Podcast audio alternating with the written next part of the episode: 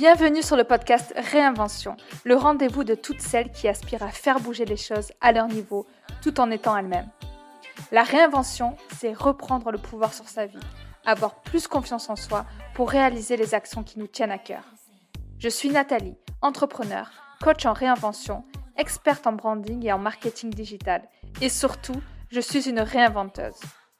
Je rêve que chaque femme puisse exprimer ses envies et ses rêves les plus profonds et se sente en confiance pour les rendre possibles, quelle que soit son origine, son histoire, ses croyances. Ces femmes, je les appelle les réinventeuses, celles qui ont adopté un état d'esprit de changement, celles qui n'ont pas peur de sortir des cases et de s'autoriser à briller telles qu'elles sont. Si tu te reconnais, que tu sois en poste ou en train de lancer ton activité, ou un subtil mélange des deux, tu es au bon endroit. Ici, on parle d'empowerment, d'entrepreneuriat au féminin, de business, de marketing authentique et de communication alignée. Seule ou avec une autre réinventeuse, je t'emmène avec moi pour découvrir un parcours de réinvention avec ses hauts et ses bas, les différentes manières de créer un écosystème professionnel au service de ta vie et les outils marketing et communication qui peuvent nous aider sur le chemin. Allez, viens, je t'emmène avec moi.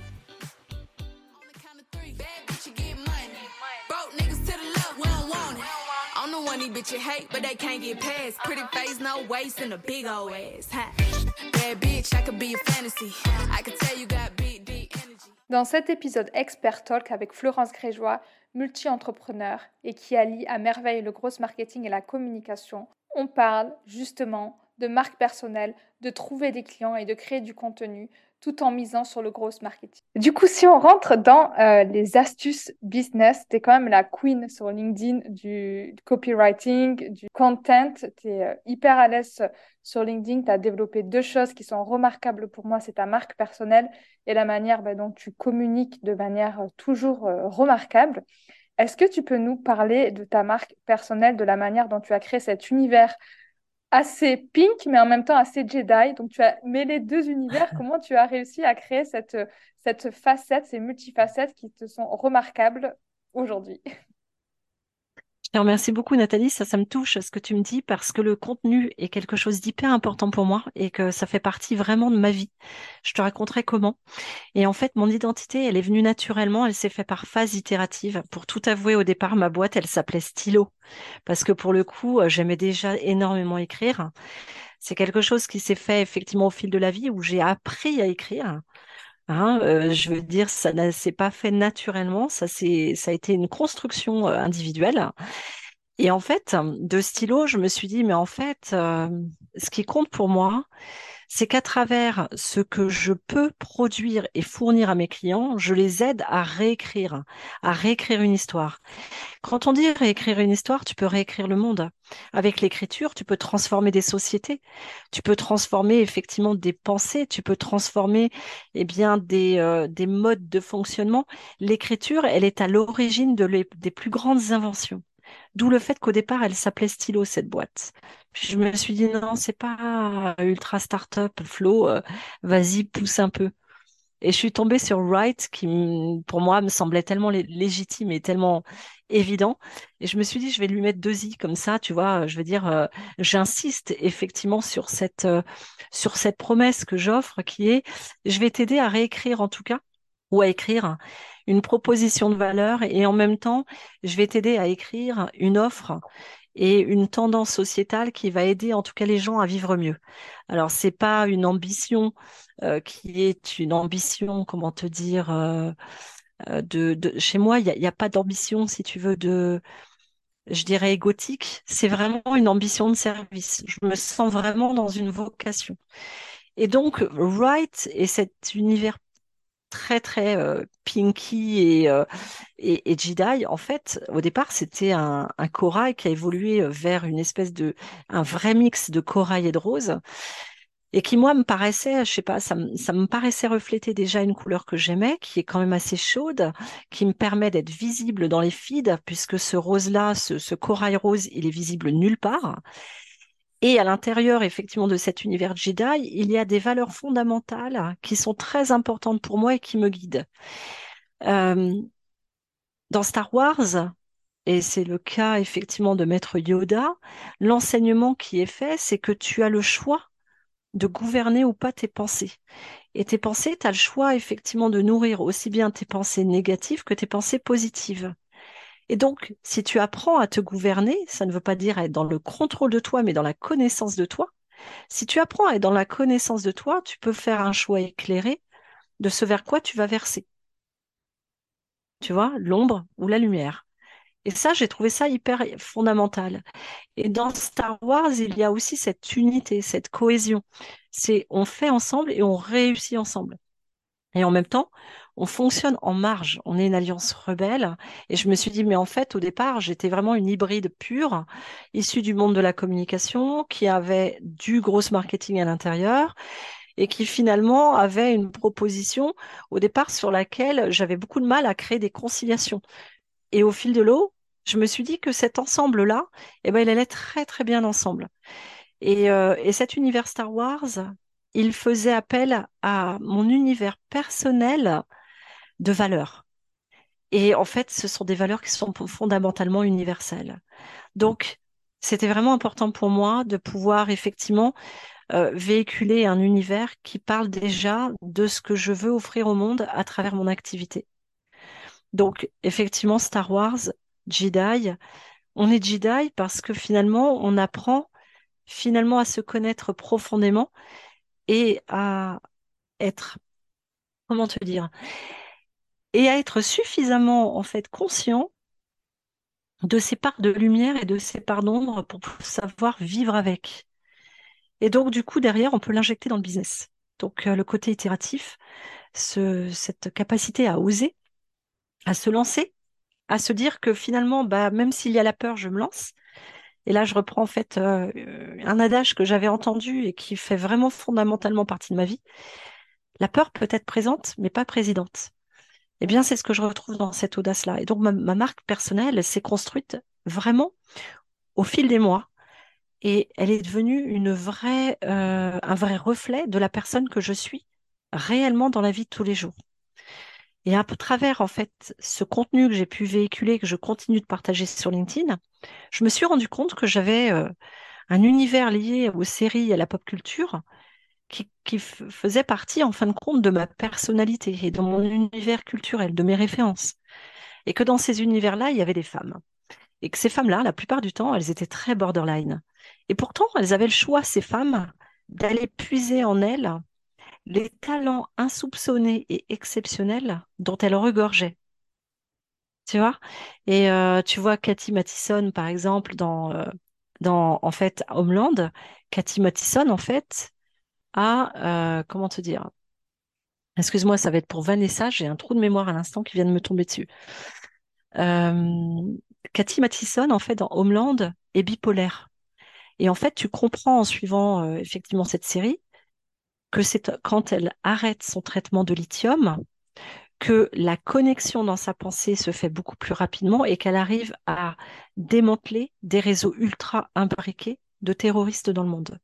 Cette femme-là, elle est borderline. Et pour autant, dans son talent et dans son unicité, eh bien, elle arrive à transformer des situations et à faire avancer en fait des questions de sécurité. Toutes ces personnes-là, toutes ces femmes-là, je vais puiser dans cet univers-là parce que finalement, ce sont des femmes qui, euh, qui sont effectivement sur la brèche et dont je pense qu'elles n'ont pas finalement appris à s'aimer suffisamment pour justement faire émerger tout, tout ce contraste d'elles-mêmes et trouver en fin de compte un équilibre dans leur vie. Et je pense que ça, eh bien, ça rejoint euh, tout le parcours de vie que j'ai pu avoir et cette quête d'équilibre que j'ai à travers mon travail et à travers ma vie personnelle. Donc voilà, la marque personnelle, eh bien, elle est souvent une affaire de soi. Elle est une affaire bah, dans Star Wars de courage, d'audace, d'aller oser finalement, eh bien, euh, nourrir ce qui construit et ce qui tire vers le haut. Et puis, en en parler ces femmes-là, c'est de remettre au centre de ces personnages-là, finalement, de ces femmes-là, eh bien, ces côtés exceptionnels qu'elles portent, parce que je pense que le monde a besoin de ça, de se nourrir effectivement des succès, de la construction et puis bien sûr de l'unité. Tu nous as partagé euh, ce que moi j'appelle les ingrédients clés d'un personal branding remarquable, qui sont de partir de soi, de ses valeurs, incorporer aussi son histoire, ensuite mettre en avant son univers, son tone of voice, en fait, la manière dont tu voudras t'exprimer, ce que tu voudras faire euh, euh, ressortir en termes de messages, ces contradictions dont tu nous as parlé, ce côté ombre et lumière, et plus encore. Ensuite, se laisser euh, bah, la capacité de faire évoluer sa marque personnelle avec sa propre évolution. Est-ce que tu es d'accord avec ça, avec ce que j'ai résumé ici? Tu as super bien résumé. Bravo Nathalie. Génial. Si on repart sur les astuces de contenu, parce que tu es quand même hyper active sur LinkedIn, je pense que c'est ton réseau de prédilection. Mais il y a beaucoup de personnes qui ont peur de communiquer sur LinkedIn, ben déjà parce que ça peut être impressionnant, et deuxièmement parce que que dire Comment créer du contenu qui va parler à son audience, à son persona? Est-ce que tu peux nous donner là aussi des astuces de comment tu t'y prends? Tu sais, euh, moi j'ai coutume de dire en fait que dans ton quotidien, tu as toutes les réponses à portée de main pour rédiger. Ta peur, elle est légitime. On l'a tous eu, on l'a même encore maintenant. On est nombreux à s'en parler. Euh, les problèmes de page blanche, de blocage, on les a, on les aura tous. C'est comme la vie. La peur, bah, tu avances et tu, et tu y vas. En fait, déjà, la première chose que tu disais, c'est effectivement la peur de publier. Si tu commences déjà à publier en te disant que je me lance et je tente, tu vois, je tente simplement de commencer à publier et à partager une découverte que j'ai faite dans mon travail et dont je pense qu'elle peut aider autour de moi puisque j'ai vu des réactions positives et que déjà dans mon quotidien, elle a filé un coup de patte à mes collègues. Ça peut être aussi à mon manager, si j'ai un poste, euh, effectivement, que je bosse avec un manager, ça peut être avec un client. Eh bien, déjà, commencer à publier sur une petite astuce que tu as partagée au quotidien et pour laquelle, en fait, on est revenu vers toi en disant, mais attends, c'est génial, tu m'as aidé, Nathalie, euh, tu m'as retiré une épine du pied.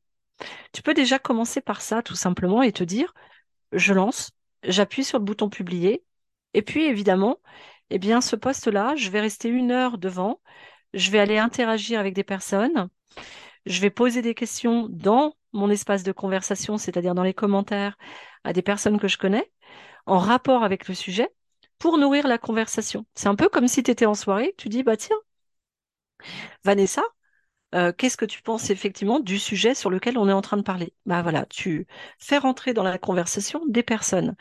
LinkedIn, c'est la même chose. Tu prends la parole à une soirée, tu discutes sur un sujet, et puis tu as des voisins qui tournent la tête et tu leur proposes de parler avec toi. Donc ça, c'est la première chose. Au moins s'essayer et de se lancer. Quitte à se lancer en se sentant appuyé, encouragé par des amis, par des collègues, tu vois? Parce que ça, c'est hyper important et gratifiant d'avoir un retour aussi sur son poste. Tu peux le faire lire à ton entourage. C'est toujours hyper appréciable. On se sent moins seul. Quand on commence à publier, en fait, au départ, eh bien, c'est un peu comme quand tu apprends à marcher. Et euh, tu apprends à marcher au fil de l'eau, au fil de la pratique. Il y a des moments où tu vas faire un poste qui va marcher, il y a des postes qui vont faire un flop le plus total. Pour autant, tous ces postes-là, ils t'apprennent des choses les postes qui marchent t'apprennent que ces sujets-là ou la manière dont tu as rédigé, ça crée en fin de compte un écho en face de toi. Et c'est hyper important d'en prendre conscience parce que derrière, ça peut t'amener à te dire tel sujet, je peux le creuser encore davantage. Telle posture de communication avec telle tonalité, je peux l'utiliser encore davantage parce que ça va te permettre de vérifier tes présomptions. Et puis, ce qui n'a pas marché, ça va te permettre de comprendre aussi. Est-ce que c'est une tonalité est-ce que c'est un sujet? Est-ce que c'est la manière d'écrire? Est-ce que c'est une absence de visuel? Tout ça, tu vas le vérifier. Et en fait, tu vas prendre LinkedIn comme un laboratoire. Finalement, il n'y a pas d'erreur. Il n'y a que de tenter qui va te permettre, toi, d'avancer. Et ça, c'est petit pas après petit pas, sans te dire, voilà, je veux gravir une montagne, je veux arriver à tel endroit et j'ai besoin de tel perf, etc. C'est déjà au départ, je commence, je publie et je m'essaye. Et surtout, je pense à réseauter. Parce que finalement, comme dans la vraie vie, LinkedIn régit aux mêmes, euh, comment te dire, aux mêmes référents sociaux. L'entraide, par exemple, le fait d'aller pouvoir aller commenter d'autres posts, eh bien, il va y avoir une affinité et des liens qui vont se créer entre les créateurs de contenu et toi. Ils vont effectivement reconnaître que tu viens interagir dans leurs posts. Il y a en fait une affinité qui va se créer sur des sujets qui vont être des sujets communs. Et au fur et à mesure, eh bien, va se produire ce qui s'appelle le biais de réciprocité. On se rend service mutuellement, on s'intéresse mutuellement à son univers, et puis on a envie de se découvrir, comme toi et moi. Tiens, et si on se rencontrait, et si on se faisait un zoom? Eh bien, c'est ça. Je crois que c'est ça. C'est le naturel de la vie. Et on a tendance à sacraliser un réseau social comme LinkedIn parce qu'on se dit qu'il y a une frange tellement énorme, plus de 4 millions d'utilisateurs en France professionnels. On se dit qu'on va être jugé. Dans tous les domaines de ta vie, de toute façon, tu seras jugé. Mais là, effectivement, c'est un peu de se dire, je rentre dedans et je teste et je commence petit pas par petit pas. Et je me crée un réseau je me crée des relations. Je commence à avoir aussi de la curiosité pour les autres. Je propose de rencontrer les gens, de discuter avec eux. Je m'intéresse à leurs compétences. Exactement comme ce que disait en fait Del Carnegie dans Comment se faire des amis, je m'intéresse aux autres. Et l'intérêt profond et sincère pour l'autre, c'est ça qui va en fait primer et c'est ça qui va générer avec la constance et la régularité eh bien des résultats. C'est hyper intéressant et surtout, je pense que ça permet de bah, désacraliser le réseau et les premières publications pour les graines de réinventeuses qui nous écouteront. Et par contre, pour les réinventeuses qui sont déjà en activité, qui sont entrepreneurs, est-ce que tu as des tips à partager sur bah, comment créer du contenu pour aller parler à son fameux persona? Alors oui, plusieurs choses. Déjà, un, définir ton persona, c'est indispensable. On a tendance en fait à vouloir partir sur des personas qui sont fictifs et souvent de se dire, allez, je vais prendre ma page Notion ou je vais prendre un document Word, que sais-je, et je vais commencer en fait à noter sur la base de mes recherches sur Internet qui est mon persona. Et moi, j'ai tendance à dire aux gens déjà, réfléchissez déjà aux personnes avec lesquelles vous kiffez travailler. Parce que pour le coup, le donner plaisir, elle est quand même hyper importante. Ensuite, je te donne un exemple qui va être, par exemple, l'exemple de ce que moi je fais, je vais travailler avec des directeurs marketing, des VP marketing, des responsables marketing, pareil en digital et pareil en grosse. Sauf que cette frange de la population, elle est hyper large. Et c'est là où tu vas te dire comment est-ce que je raffine tout ça? Avec qui je veux bosser vraiment, vraiment réellement? La première question à te poser, c'est quelle est l'entreprise idéale avec qui tu as envie de bosser? Est-ce que c'est une grosse boîte? Est-ce que c'est une grande entreprise, une ETI Est-ce que c'est une PME est-ce que c'est une TPE Est-ce que ce sont justement dans les TPE des solopreneurs? Est-ce qu'ils sont dans un domaine qui est par exemple le développement de SaaS? Ou est-ce que c'est de l'agroalimentaire? Est-ce que c'est de la mode? Tu vois? Euh, Est-ce que ce sont des boîtes qui sont plutôt implantées en France? Ou alors à l'étranger, dans des pays francophones? Est-ce que ce sont des entreprises qui sont des annonceurs ou ce sont des prestataires de services comme des agences, des cabinets? Et tout ça, tu le raffines, tu le notes et tu commences à te noter un peu tous les personnes, tous les comptes idéaux, c'est ce qu'on appelle nous le client idéal. Tu vas noter en fait ta liste de clients idéal, de clients idéaux, pardon. Et là, du coup, tu vas lister tout. C'est-à-dire ce que je viens de te dire, tous ces items-là, tu les notes. Le secteur, la géographie, tu vois, l'effectif, positionnement marché, etc. Et là, tu vas te dire, finalement, dans cette liste d'entreprises avec qui je voudrais bosser dans l'idéal, quelle est le type d'entreprise le plus accessible? Qu'est-ce qui est le plus faisable maintenant? Et d'ailleurs, la plupart du temps, moi, ce que j'encourage à faire, et notamment auprès de toi, de tes graines de réinventrices qui ont déjà un business, regardez déjà, en tout cas, votre pool client, d'anciens clients et de prospects. Ça va déjà parler énormément. Regardez, basez-vous sur l'existence que vous avez à portée de main. Ne réinventez pas la roue. Tu vas déjà voir que dans tes clients, tu as des points communs. Regarde un petit peu tous les items communs la structuration de la boîte, la fonction de, de, ton acheteur ou de ton décideur en tout cas. Tu vas regarder ça déjà et à l'idéal, tu vas commencer à mettre en place un petit questionnaire pour aller comprendre qui est ton persona. Donc je te parlais de compte idéal. Le compte idéal, le client idéal, c'est la boîte. D'accord? Et le persona, c'est la personne à l'intérieur de l'entreprise qui est ton interlocuteur. Et ton persona, il est de deux types. Tu as le décideur, c'est celui qui va acheter, et tu as le prescripteur, celui qui recommande ta solution. Par moment, selon les entreprises, là, le prescripteur et l'acheteur sont une même seule personne. Et puis, si tu vas dans une grande boîte, comme c'est mon cas pour moi, eh bien, tu vas avoir plusieurs personnes qui vont rentrer en ligne de compte. Dans le domaine de la RH, par exemple, tu sais que le DRH de certaines boîtes, c'est lui qui va décider de l'achat du produit, mais le prescripteur, ça va être par exemple le chargé de RH ou le responsable RH qui utilise le produit et qui lui va remonter en fait la suggestion à son DRH. Et donc c'est important de parler aux deux. Donc le premier truc c'est un définir ton client idéal, c'est-à-dire l'entreprise idéale avec qui tu veux bosser. Deux, le persona, c'est-à-dire le mandataire à travers l'entreprise, qu'il soit décisionnaire, qu'il soit prescripteur ou les deux. D'accord? Donc ça, c'est déjà hyper important. Une fois que tu as fait ce travail-là et que tu as pu échanger avec eux, Hein, tu vois, tu as fait ta liste. En numéro 3, tu vas établir un questionnaire. Et l'idée, c'est que tu puisses discuter avec ses clients, ses anciens clients et ses prospects idéalement. D'accord? L'idée, c'est de comprendre dans ton univers ce que ces personnes ont déjà fait, à quel service, à quelle prestation elles ont eu recours, qu'est-ce qui n'a pas marché, pourquoi ça n'a pas marché, et dans l'idéal, qu'est-ce qu'elles aimeraient pouvoir obtenir comme résultat? D'accord? Si tu arrives à déjà couvrir ces sujets-là, tu vas comprendre quelle est la solution, la fausse solution qu'ils ont utilisée, finalement la solution dans l'idéal dont ils auraient besoin, et ça va te permettre, en face de ça, de pouvoir structurer une liste de contenus, de produits, de prestations que tu peux développer. Ce questionnaire persona, cette interview persona, pour moi, elle passe forcément par l'échange, par un zoom, par une rencontre même en physique si tu veux, tu vois, mais par un échange. Poser ces questions-là, c'est indispensable. Discerner quels sont les canaux qu'ils vont utiliser. Tu vois, un chef pâtissier, moi j'ai été en contact avec des chefs pâtissiers, tu sais que c'est le téléphone. La DRH, c'est l'email et c'est le téléphone. Le responsable marketing, dirigeant marketing, ça va être de LinkedIn et de l'email. Tu pourras faire aussi du call calling, mais tu ces, par ces euh, canaux-là. Bien, de comprendre tout ça, Déjà, ça va te donner une grosse base sur laquelle tu vas t'appuyer parce que tu vas comprendre quels sont les points de douleur, tu vas comprendre quelle est la perception de la réussite, la perception de l'échec chez ces personnes-là, et donc tu vas pouvoir ajuster déjà toute ta propale de valeur. Finalement, là-dedans, à quoi moi je vais venir répondre par rapport à la connaissance que j'ai de mes compétences et par rapport aux univers qui me plaisent. Là, tu définis ton, proposition de valeur.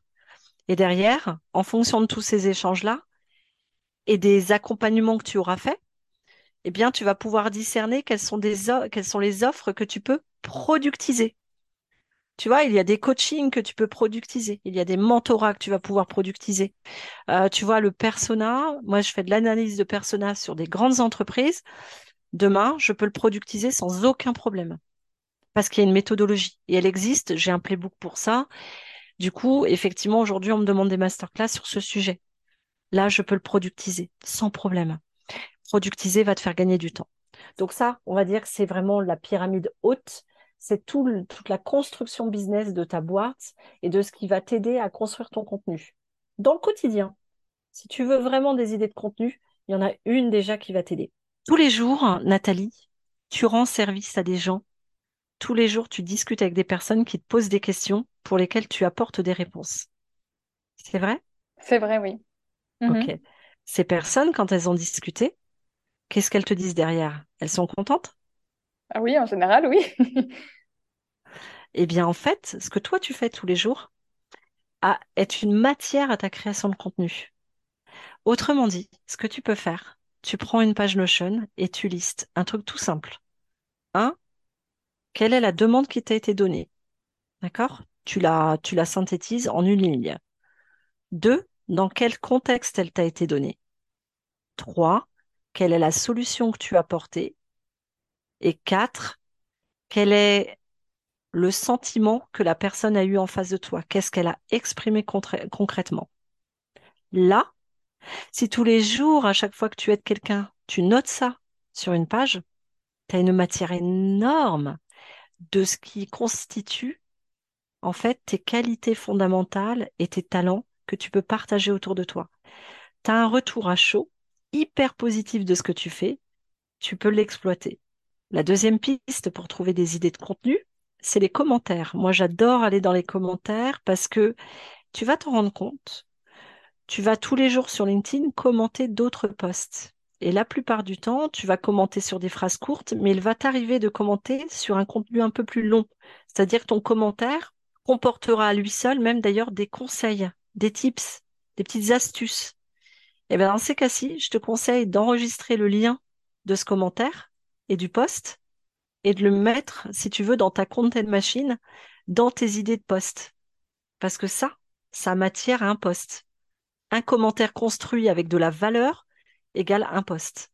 Et donc, si tu fais ça et si tous les jours tu vas commenter une dizaine de personnes sur LinkedIn, tu vas avoir plein d'idées parce que tu vas te rendre compte des sujets qui sont, par exemple, échangés dans les commentaires et sur lesquels toi, tu as une opinion différente. et qui te permet de te distinguer, de te rendre remarquable. Quand je dis remarquable, c'est différent. Et donc, du coup, ça va t'aider à créer tes propres contenus. Et puis ensuite, tu as plein d'autres pistes. Ça, je pourrais te les décliner. Tu as les avis, tu as Google, tout simplement Google. Là, pour le coup, euh, la recherche Google est juste une mine d'or. Tu as l'opérateur de recherche sur LinkedIn où tu peux faire des requêtes et retrouver énormément d'idées de posts aussi à partir des mots-clés et des hashtags. Mais disons que déjà, le fait de d'aller puiser dans ton quotidien et d'aller regarder dans les commentaires et les interactions que tu as, tu es actrice de ces contenus-là. Du coup, c'est hyper valorisant et encourageant, notamment pour tes graines de réinventeuse, parce qu'elles vont bâtir sur ce qu'elles partagent déjà. Et c'est hyper positif que de se remémorer eh bien, les micro-succès. Et les micro-succès, c'est ce qui amène le succès. C'est une mine d'or que tu nous as partagée ici, je pense, pour euh, vraiment créer du contenu de manière authentique en partant de soi, en partant de ses talents, de ses expertises et de ses euh, différentes facettes, parce que tu nous parlais d'être remarquable. Et je pense que c'est hyper important aujourd'hui bah, pour se démarquer et pouvoir euh, se révéler sur, sur les réseaux et, aussi pouvoir parler à son entourage de ce qu'on fait, parce qu'on parle beaucoup des réseaux. Est-ce que toi, aujourd'hui, du coup, ton canal principal d'acquisition, c'est uniquement LinkedIn ou tu travailles aussi euh, en non digital? Alors écoute, j'ai plusieurs canaux d'acquisition. J'ai un canal qui est le réseau, pur et dur. Et euh, là, pour le coup, on est dans du non digital. Je vais avoir effectivement euh, le réseau tout simplement, c'est-à-dire que nous, on va créer au sein notamment bah, de Refer autour de Caroline Mignot des synergies de compétences. Et on va travailler avec justement bah, des copains euh, au sein de Refer sur des sujets divers et variés. C'est aussi un moyen, nous, d'aller puiser de l'acquisition. Donc, on a des rendez-vous prospects, on a des rencontres ensemble, on travaille ensemble, on construit des projets ensemble. Euh, donc, du coup, tu as le réseau en présentiel que tu vas pouvoir avoir et qui existe et qui sont les réseaux d'affaires. Là, pour le coup, moi, c'est pas mon terrain principal. Moi, mon terrain, il est vraiment dans mon réseau pur et dur à moi. Et ensuite, dans le fait de pouvoir créer du contenu qui, sur certains sujets, génère tout de suite du lead. Donc, je sais que par le biais de LinkedIn, j'ai du lead qui rentre. D'accord? Et donc ça, ça m'aide énormément. Et ensuite, je travaille d'autres canaux qui vont être effectivement par le biais de Google, mon Google My Business. J'ai plein de biais qui me permettent en fait plein de plein de leviers d'acquisition en fait qui me permettent de rentrer des prospects. Et là, je t'avoue que là où il y a vraiment du résultat et le résultat le plus rapide, c'est LinkedIn mais ça a été après trois mois de travail intensif. C'est hyper intéressant. Encore une fois, j'ai fait, je fais partie aussi du euh, Refer Challenge. Ça a été vraiment ce qui m'a permis de voir LinkedIn sous une nouvelle lumière et de dépoussiérer ce réseau qui pour moi a été le réseau un peu à la papa, tu vois, avec des euh, monsieur en costard euh, qui étaient hyper impressionnant et de redonner ce degré d'humanité et d'échange dans le réseau. Et c'est là où je t'ai rencontré d'ailleurs. Exactement. C'est euh, c'est bien, tous les, tous les marches mènent, tu sais, euh, au networking. Et c'est vraiment, je pense, euh, ce qu'ont compris Caroline et Arnaud, c'est que finalement, c'est ensemble qu'on va beaucoup plus loin. Et ce réseau Refer, moi, je le trouve vraiment exceptionnel parce qu'il nous a permis de nous rencontrer, toi et moi. Et puis, toi aussi, d'ailleurs, de construire des projets dont tu as annoncé effectivement les prémices il n'y a pas longtemps. Bah, exactement, je suis en train de créer un mouvement autour de la réinvention. Donc c'est vraiment euh, tout nouveau, mais pour vraiment pouvoir euh, bah, rassembler ces femmes qui veulent oser, mais qui n'ont pas encore franchi le cap, ou celles aussi qui se sont lancées, mais qui sont au début de leur activité, pour parler de tout nos, toute notre problématique et surtout de mettre en commun les savoirs, les expertises de ces femmes qui veulent sortir des cases et surtout qui portent des mêmes valeurs, des valeurs qui sont aussi communes avec les tiennes de l'empowerment et le fait de pouvoir se révéler en digital mais aussi en physique. Exactement. Florence, merci pour tout. Où est-ce qu'on peut te retrouver? Sur LinkedIn, tout simplement. C'est vraiment mon épicentre. Donc vraiment, n'hésitez pas, vous m'envoyez des petits messages, j'y réponds et je serai hyper ravie de pouvoir échanger avec vous. Génial. Merci beaucoup. Merci Nathalie. C'en est fini pour l'épisode du jour. J'espère qu'il t'a plu. Si c'est le cas, n'hésite pas à lui laisser une pluie d'étoiles sur ta plateforme d'écoute ainsi qu'un commentaire. Je t'invite aussi à télécharger les ressources disponibles car sous chaque épisode, je te fais des petits cadeaux. Elles sont dans les notes juste en dessous.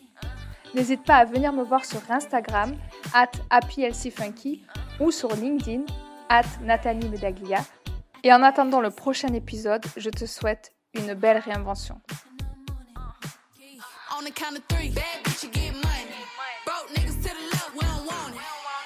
Funny bitch you hate, but they can't get past. Pretty face, no waist, and a big old ass. Huh? Bad bitch, I could be a fantasy. I could tell you got big deep energy. It ain't too many niggas that can handle me. But I might let you try it off the Hennessy. Make them sing to this pussy like a melody. And if your bitch ain't right,